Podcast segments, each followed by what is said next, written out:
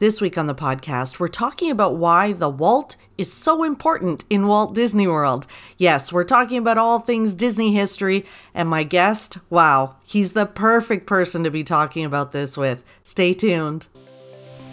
Hi, I'm Francine, and you're listening to the Pixie Dust Fan Podcast, a podcast where our first topic of conversation will always be Disney. I've been a Disney fan for as long as I can remember, and I'm determined to bring more of that Disney magic into my everyday life. So if you need a little extra pixie dust in your day, you've come to the right place. Thanks so much for listening, and let's get started. Welcome, everyone, to another episode of the Pixie Dust Fan Podcast. I am so excited to introduce my guest, Jeff Barnes, today. Hi, Jeff. Hi, Francine. How are you? I'm good. How are you? I'm doing great. And I um, want to say hello, not just to you, but to everyone who is listening. And um, you're excited to have me. Honestly, I'm more excited to be with you and everyone who's listening. Oh, see, you're so flattering. So, Jeff, for those of everyone listening, you are the author of best-selling books, The Wisdom of Walt and Beyond the Wisdom of Walt. You're a motivational speaker, a leadership coach, and you you actually teach the only accredited college course on the history of Disneyland. Like you're you're known as Dr. Disneyland and but I'm just going to call you Jeff. Is that okay? You know, either either Jeff or Dr. Disneyland both work for me, and um, it's funny. I work in higher education, and everybody insists on being called Doctor this or Doctor that. But um, if you know anything about Walt Disney, he only ever wanted to be called Walt. In fact, um, probably my favorite Walt story goes back to when a cast member one morning when they were meeting Walt for the first time, referred to him as Mr. Disney. And uh, Walt stopped uh, the cast member and said, You know, young lady, there are only two Misters in Disneyland Mr. Toad and Mr. Lincoln. Please call me Walt. And so, even higher education, I insist that my students call me Jeff because if Walt was good enough for Walt Disney, then well, Jeff should be good enough for Jeff Barnes. And if someone insists on calling me doctor, then I always go with Dr. Disneyland as opposed to Dr. Barnes because again, it's just it's too pretentious. Oh, that is such a great story, and I love that. My uh, my friends, you know, we're all sort of Disney geeks, but my friend Carrie is an actual Disneyland nerd, and she's over the moon that I'm talking to Mr. Doctor Disneyland. so I, uh, you know, for everyone listening, I had wanted to do an episode. Um, it's kind of a pet peeve of mine when people call it Disney World. Um, as opposed to Walt Disney World. And I kept thinking, I want to do an episode on why the Walt is so important, because um, I know it is to me. And then I started thinking, well, who would be the best person to talk about this with? And of course, it was you. You know, all of your your everything about you screams the history of Walt and why Walt was so important to all of us that this is kind of the perfect topic for us to talk about. Yeah, and I appreciate you reaching out to me, and um, I, I, love that. You know, a that's what you want to talk to me about, and and b that's sort of the first question uh, out of the gate, and you know, it it, it really goes back to um, you know what the Florida Project you know was all about. Uh, you know, after the success of Disneyland, which actually you know was initially going to be called Mickey Mouse Park, when Walt had about eight extra acres next to the studio in Burbank, and he you know drew this whole thing up and you know pitched it to the city council in Burbank, and they rejected the idea, telling Walt that they didn't want a carnival atmosphere in his town or in their town. Um, well, rather than giving up, which is what I think most of us would have done, Walt simply dreamed bigger. And rather than building Mickey Mouse Park on the eight acres next to the studio in Burbank, he, he found 160 acres in an orange grove in Anaheim and turned it not into Mickey Mouse Park, but into Disneyland. And I always, you know, wonder, well, the eight acres were never going to be big enough. And so you know, Burbank really did Walt a favor, and we know this because the 160 acres in Anaheim, well, those weren't big enough either because it didn't take him long before he was looking and dreaming even bigger with the 27,440 acres that ultimately became, yes, Walt Disney World in Central Florida. Well, while he was purchasing those acres and as they were working on the quote unquote Florida project, it had a number of different names. And Florida Project was one of them. Project X was another name. Of course, Walt's final film was the Epcot film, where he talks about it being the experimental prototype community of tomorrow. And of course, that was going to be the Progress City or the City of Tomorrow. And, and the Disney company gets around to building that in 1982. Um, you know, they built it as another theme park, not as the city of the future, which is what Walt's dream and Walt's vision was all about in you know the middle or late 1960s. And uh, you know, unfortunately, you know that being Walt's final film, you know, he's diagnosed with lung cancer in November of 1966, is given six months to two years to live, and, and Walt dies in less than five weeks. And, you know, Roy, who is on his way to retirement, being eight years older than Walt, Roy um, comes out of retirement for the sole purpose of seeing his brother's final uh, dream and his final wish fulfilled. And it was Roy's insistence that the Florida Project or Project X be called not Disney World, but Walt Disney World. And his specific reference was um, to other companies um, and, and specifically the Ford Motor Company and the way in which you know everybody drives a Ford motor car, but they don't think of it as the Henry Ford Motor Company they only ever think of it as Ford. And he wanted Disney World to be known not as Disney World or as Disney.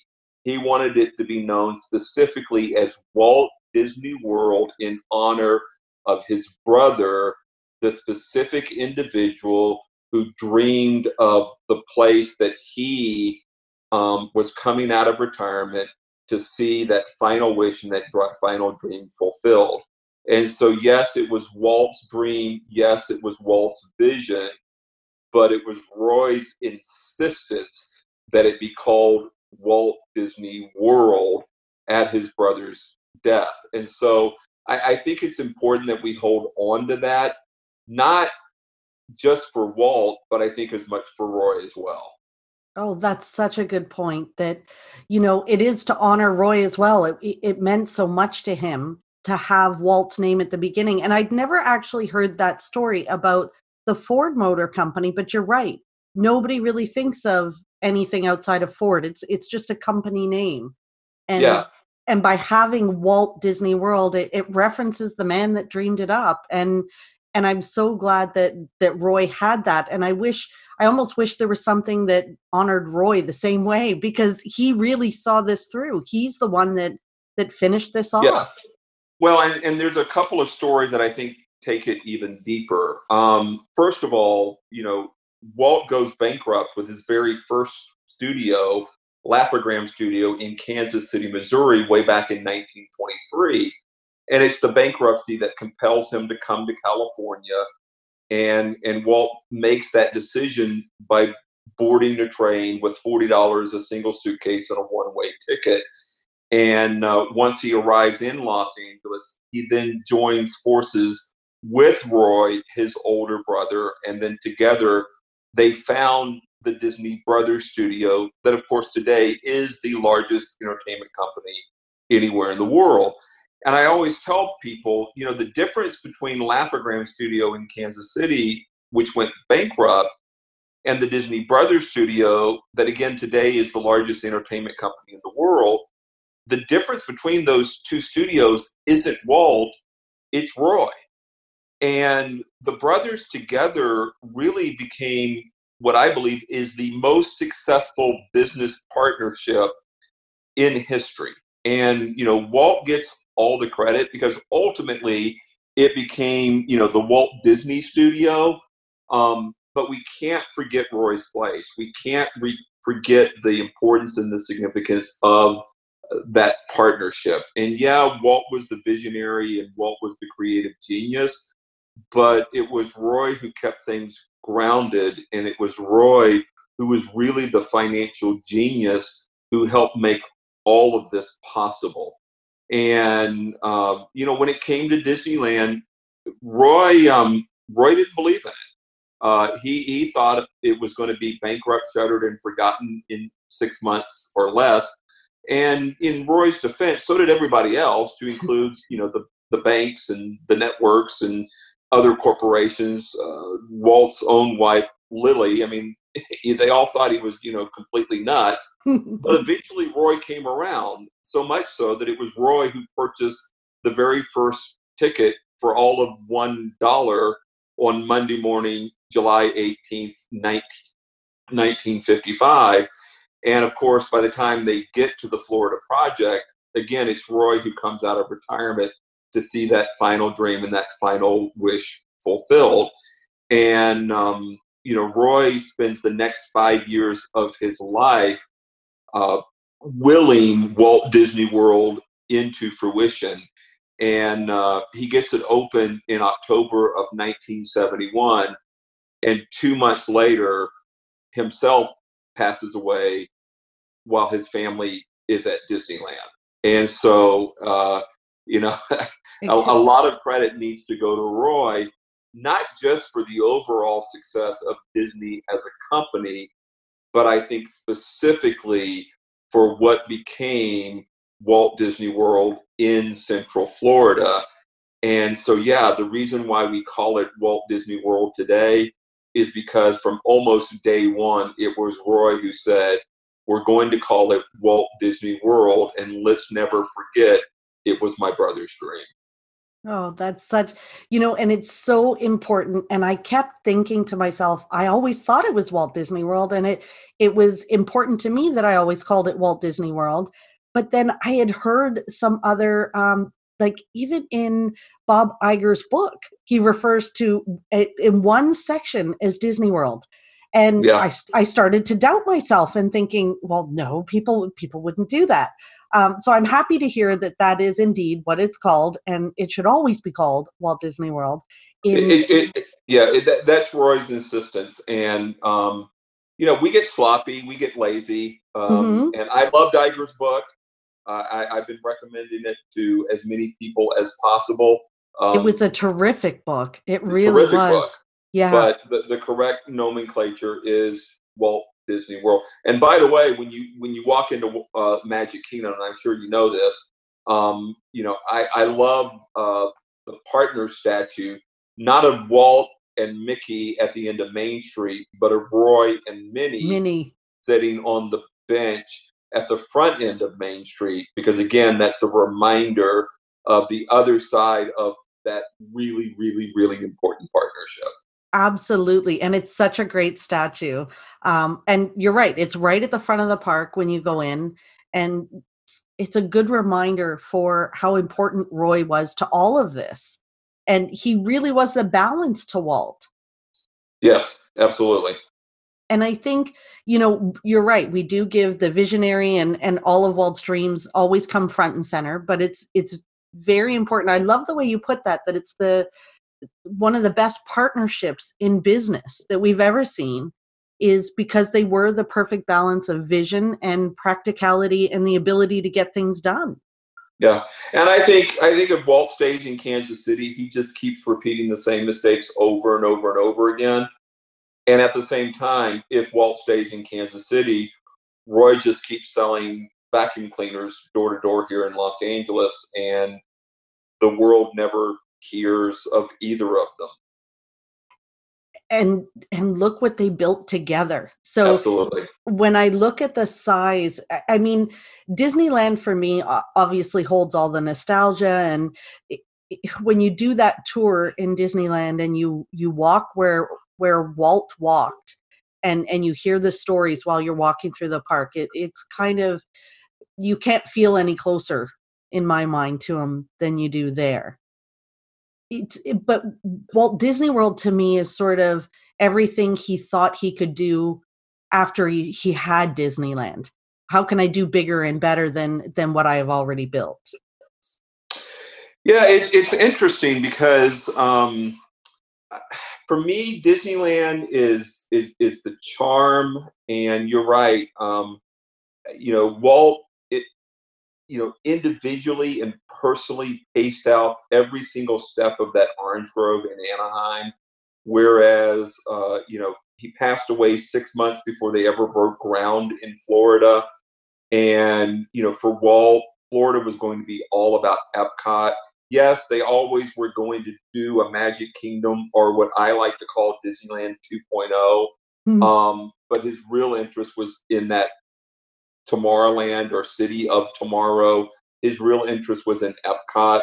And so, um, you know, I like going to Magic Kingdom, but I, I feel Walt's presence more in Florida when I go to Epcot, even though Epcot isn't what Walt had envisioned um, I feel its presence more in Epcot than I than I do Magic Kingdom, um, because again, I have Disneyland here in Southern California, and you know his his spirit is everywhere at the original Magic Kingdom, and they're they're they're so similar, and yet at the same time so very very different.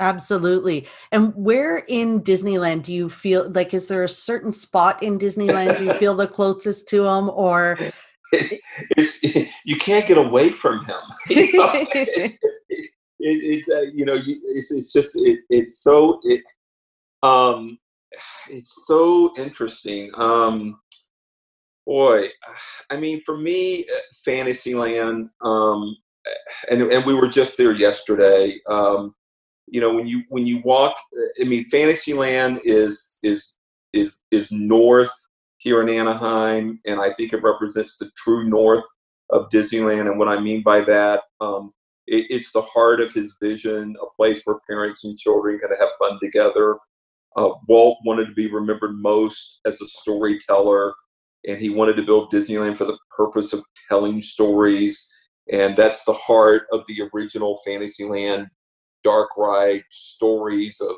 you know Snow White's Scary Adventures, Peter Pan's Flight, Mr. Toad's Wild Ride.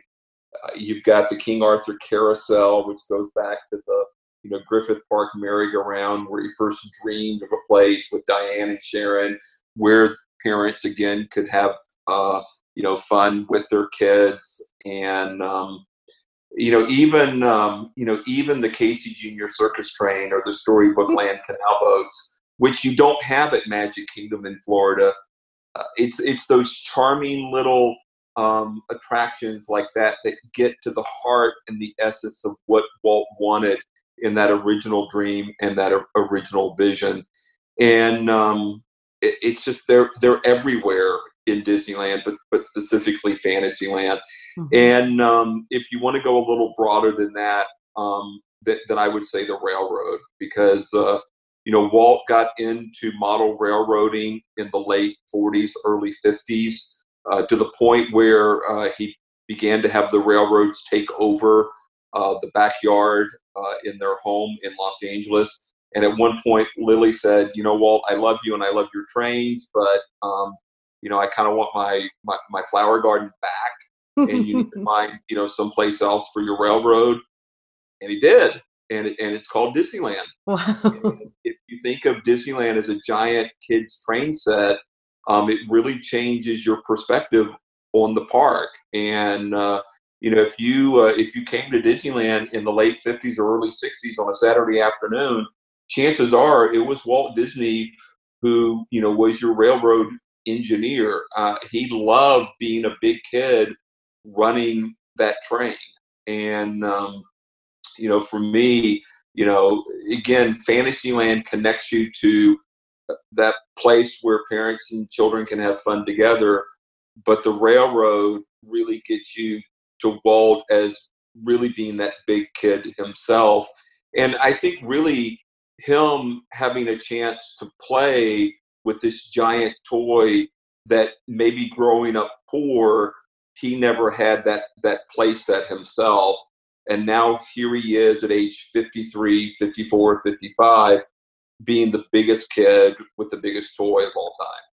That's so true. And I that you're right, that train really does make you feel like you're so close to him because you know how important that was to him.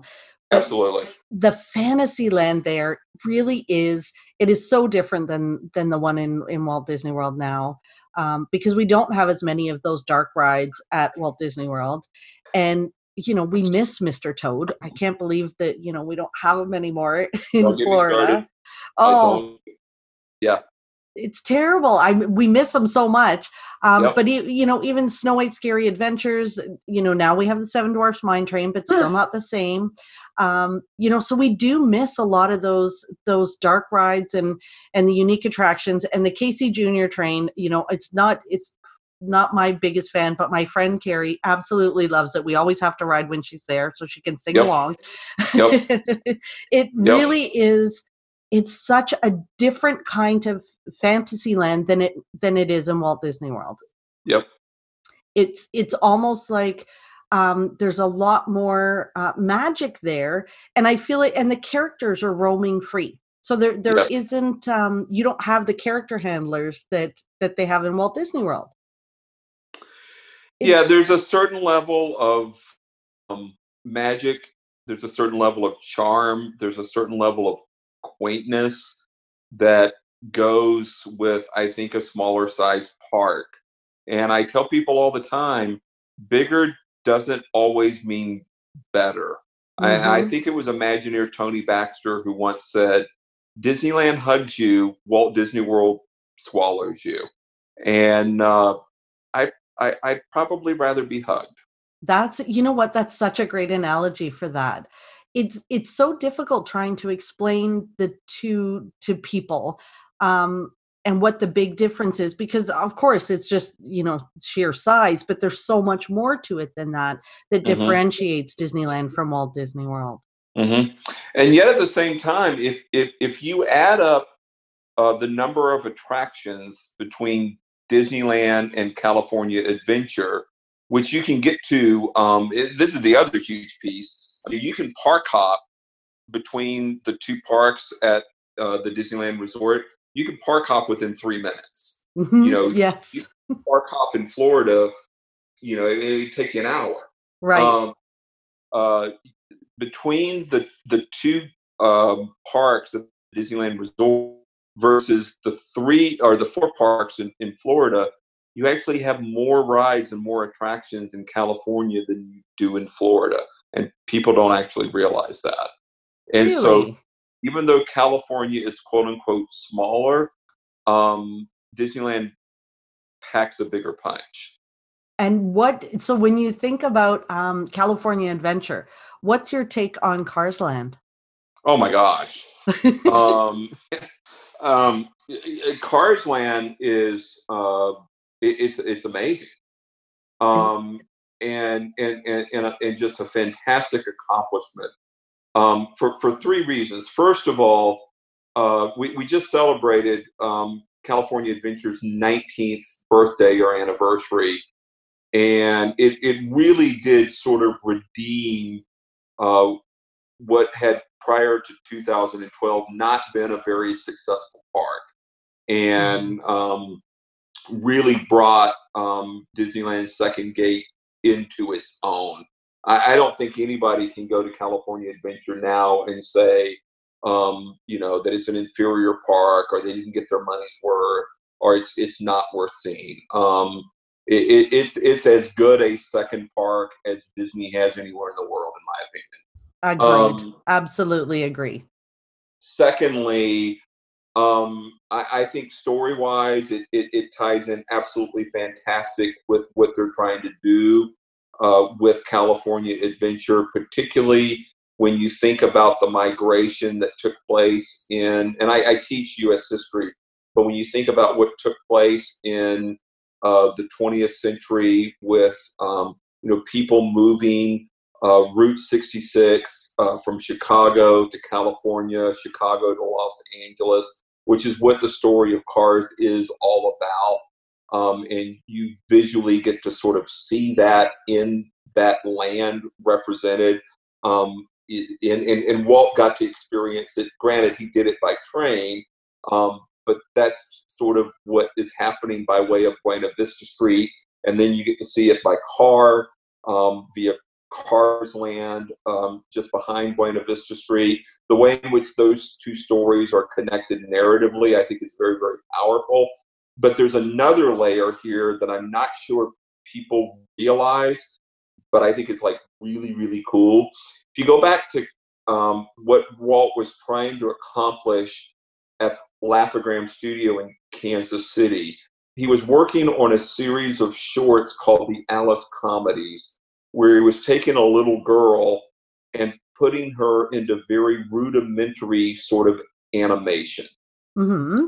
And um, he had a couple of reels left, and that was um, what was in the single suitcase that he put on the train when he came out to Los Angeles. And he actually sold um, some of that when he got out to California, which helped jumpstart the Disney Brothers studio. Well, when he came up with the idea for Disneyland, if you think about it, he's going to take these movies, he's going to take these cartoons, he's going to take these stories, and he's really creating this giant movie set, and he's going to allow the guests to step onto that set or step into those stories for the first time. Hmm. Well, go to Cars Land in 2012, and I've literally seen kids do this because kids don't understand the difference between live action and animation. Mm-hmm. Children think that Cars Land is where the movie Cars was filmed. Yes.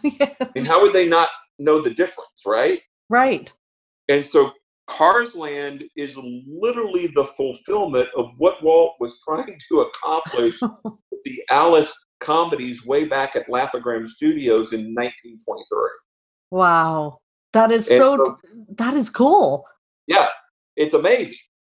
And so here I am like as a guest living in this cartoon land that is so real that kids don't know the difference between the animation and the live action that uh, unbelievable. I think it's yeah. one of the best themed lands, if not the best, um, between all the parks, between Walt Disney World and Disneyland. I think it's, it's when you walk in there, even as an adult, you feel like this is where they filmed it. If they hadn't drawn it, this is where they would have filmed it.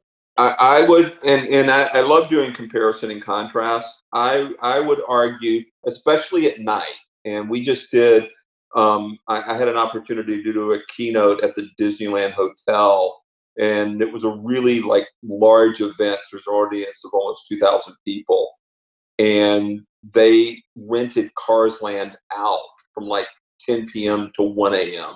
So this is like a really cool deal. Yeah. And so we got to we got to be a part of this thing, and um, if you've been to Cars Land at night, there, there is nothing like it at any Disney park in the world. No, I agree. And um, I, I, I would argue, uh, and and I love I love Pandora World and Animal Kingdom, mm-hmm. and and and and especially with Rise of the Resistance opening, you know, Star Wars Galaxy's Edge is getting better and better, but um, Cars Land was better than both of them when they opened when it opened in 2012. I, Sorry, this was. it is. Now I'm a huge Star Wars fan, but I I will say the same thing. I think I think you know Cars Land really they nailed it. They just nailed yeah. it. And yeah. you know there is nothing like walking in and, and seeing the Millennium Falcon. That's something that is just completely overwhelming. But I think with Cars Land that it really it's the one place where I really felt like I was right in the movie. I think with Galaxy's Edge, they intentionally didn't make it like any of the movies. So there wasn't that familiarity except for the Falcon. Yep. You don't really see anything from the movie. Oh, and of course Oga's. Um, but Cars Land is is it yeah. Yeah. No, I I mean you, you don't have a week to talk to me about Galaxy's Edge. Um Galaxy's Edge is Star Wars Z, but because there's no sense of place, you feel more lost than you do like like you know exactly where you are every step of the way in Cars Land. Oh, for sure. It's it's like you could have a map yourself. Yes. You know, yeah, you know where exactly where everything yep. is. Yep. And when you're on Radiator Springs Racers and you turn that corner and that music plays and the waterfall um, hits your peripheral vision, um, th- there is a sense of emotion and and and magic that um, it, th- there's nothing like it. Absolutely, I think, and I I love that sort of reference back to you know fulfilling Walt's vision from all those years ago. I, I never would have put all of that together. Yeah. Wow. And so your your career um, is looking at the history and and the wisdom of Walt. um, but you know, how do how does Walt sort of inspire what you do every day? You know, obviously you you study, you know, but what does it mean to you every day? Well, I mean, I think um, I mean the important piece for me, and I was I had a class at two o'clock this afternoon, and I, I was repeating to students exactly what I'm about to say to you and, and, and to the audience. Um, you know, Walt's been gone for more than 50 years now. And when we look back on his life and we look back on his career, I mean, we think of him as this colossal success. of, you know, Mickey Mouse, Snow White and the Seven Dwarfs, Disneyland, Walt Disney World. And we just sort of assume that um, he was just always born that way, right? Mm-hmm. And nothing could be further from the truth. Um, Walt Disney had a very difficult childhood. Uh, he had more failures than successes. Uh, bankrupt at age 23, lost his first successful cartoon character, Oswald the Not So Lucky, lucky. Rabbit. Um, um, more of his movies flopped at the box office, than succeeded. And even at age 53, um, he had to overcome every obstacle and every barrier imaginable to make his dream of a magic kingdom a reality. And, um, you know, the only difference between Walt Disney and you and me when it came to seeing his own dreams and his own goals and his own successes a reality was he, he just didn't give up. Yes. Um, Lily, I think, said it best when she said, I've never seen Walt beaten at anything. You know, I go back to the, the story of the eight acres at the studio in, in, in Burbank. You know, he drew up his plans, he took it to the city council, and the, the city council turned him down. Well, rather than giving up, Walt simply dreamed bigger. Um, I, I, think for most of us, we would have just, you know, folded the plans up in a drawer and moved on with our life. Exactly. Um, Walt, you know, just kept moving forward no matter what. And, you know, a, a big piece of what I try to tell folks is, you know, Walt sat on that park bench with his girls on a Saturday afternoon and had this idea for a place where parents and children could have fun together. Well, we all have ideas. I mean, that's that's the currency um, and and and that's how we change our world. It, it's it, it's it's with our ideas, but what are you going to do about them? And and Walt didn't just have an idea, but he got up off of that park bench and he did something with it. And you know, I I shudder to think about you know what would Anaheim look like today? What would Orlando look like today? What would our world look like today if Walt had not gotten up off of that park bench been willing to face all of the obstacles and all of the conflict necessary to trust his idea and change our world with his idea. And quite frankly, Francine, what we need is more people who are willing to get up off of their park benches, trust their ideas, and start changing their world. Wow. That is so, you know, it's so inspiring because it's it's more about his perseverance and how he Absolutely. just kept going no matter yep. what and it you're right it's so easy to forget um, that he did fail and you know one of my favorite characters is oswald i think because he represents so much of that perseverance and you know even when when things aren't going the way they're supposed to um, it doesn't mean it's over. He just kept going. hmm And he dreamed bigger, not smaller, Yes. which I think today, in these days, we're all kind of guilty of that, where you get knocked down a little bit. Instead, you you dream smaller because you you try to reach something that's attainable, and you think that's all you can you can get to. Where the lesson from Walt is, you just you dream bigger. Yeah, yeah. Well, and I go back to, you know, Walt wanting to be remembered as a great storyteller. Well, we all love stories, right? It's, it's why we read books. It's why we go to the movies. I mean, quite honestly, it's what keeps bringing us back to the parks because Disneyland, Disney World, those attractions, they tell great stories. Well, everybody loves a great story. You know what we don't like? We don't like conflict. We don't like difficulty. Every Mhm. great story requires conflict. And if you're going to live that great story, if you're going to achieve greatness, if you're going to see your dreams, your goals uh, become reality, you're you're going to have to embrace conflict. You're going to have to overcome those obstacles. You're going to have to um, do something difficult at some point. You just are. It's reality. Wow. I love the way you frame that. That, you know, there isn't a good story without the conflict. Nope. So you just kind of have to welcome it in and and go with it. Yeah. Otherwise, y there's no story. Wow. It isn't. it's such a it's such a great way to look at it.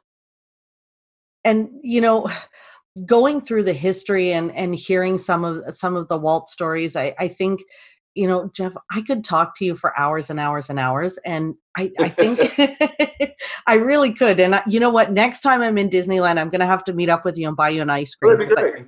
I, think you know you're all about the ice cream, right? Um, I, I've been known to have uh, a, an ice cream or two along the way. oh well, Jeff, I can't thank you enough for being on the podcast. But when we wrap up our show, I'm always asking um, my guests and myself sort of what brought you pixie dust this week. So, you know, trying to spread a little pixie dust around and and just remind people things to be happy for. Um, is there something this week that kind of brought you pixie dust? Well, um, you know, there was. I got to take a couple of folks to Disneyland on Friday uh, with my wife. Um, he had not been since 1988, and she had not been since 2003.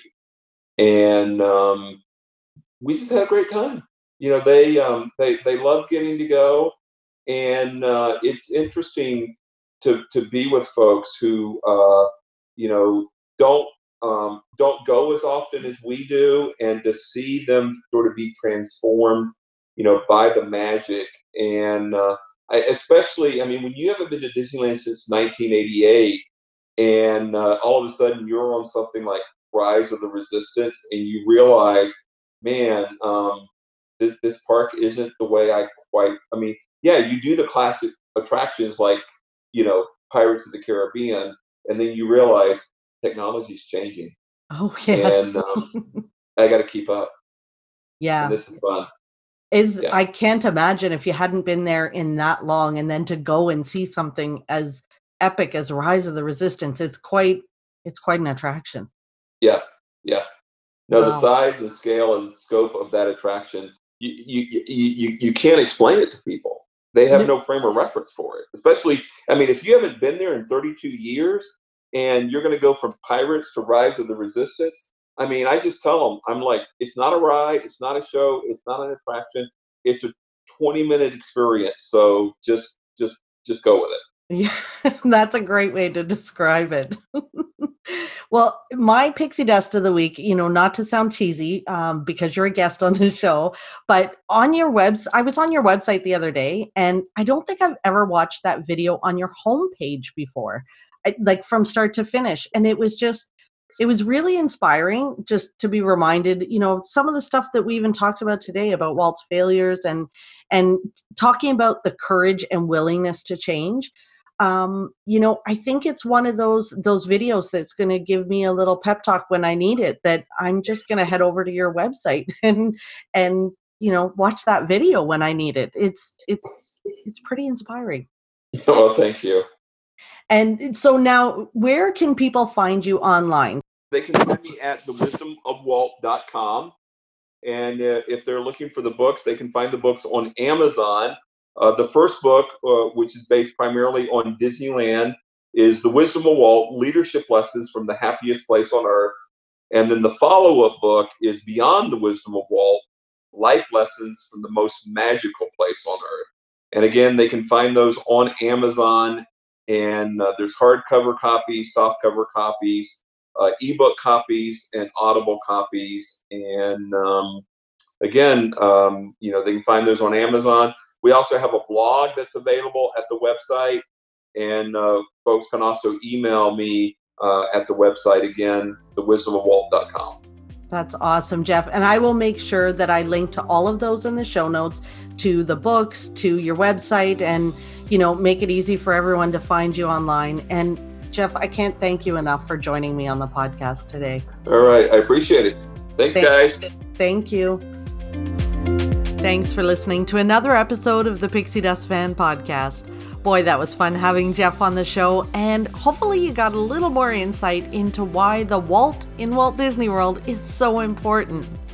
If you enjoyed the episode, share it with a friend, tell somebody about it that you think might enjoy it. I hope that you've subscribed so that you get a new episode every week. And I thank you again for all of the support and the reviews and the comments. You guys are the greatest. Till next time, remember that you are never too old to be young. Chase your dreams and design your own happily ever after.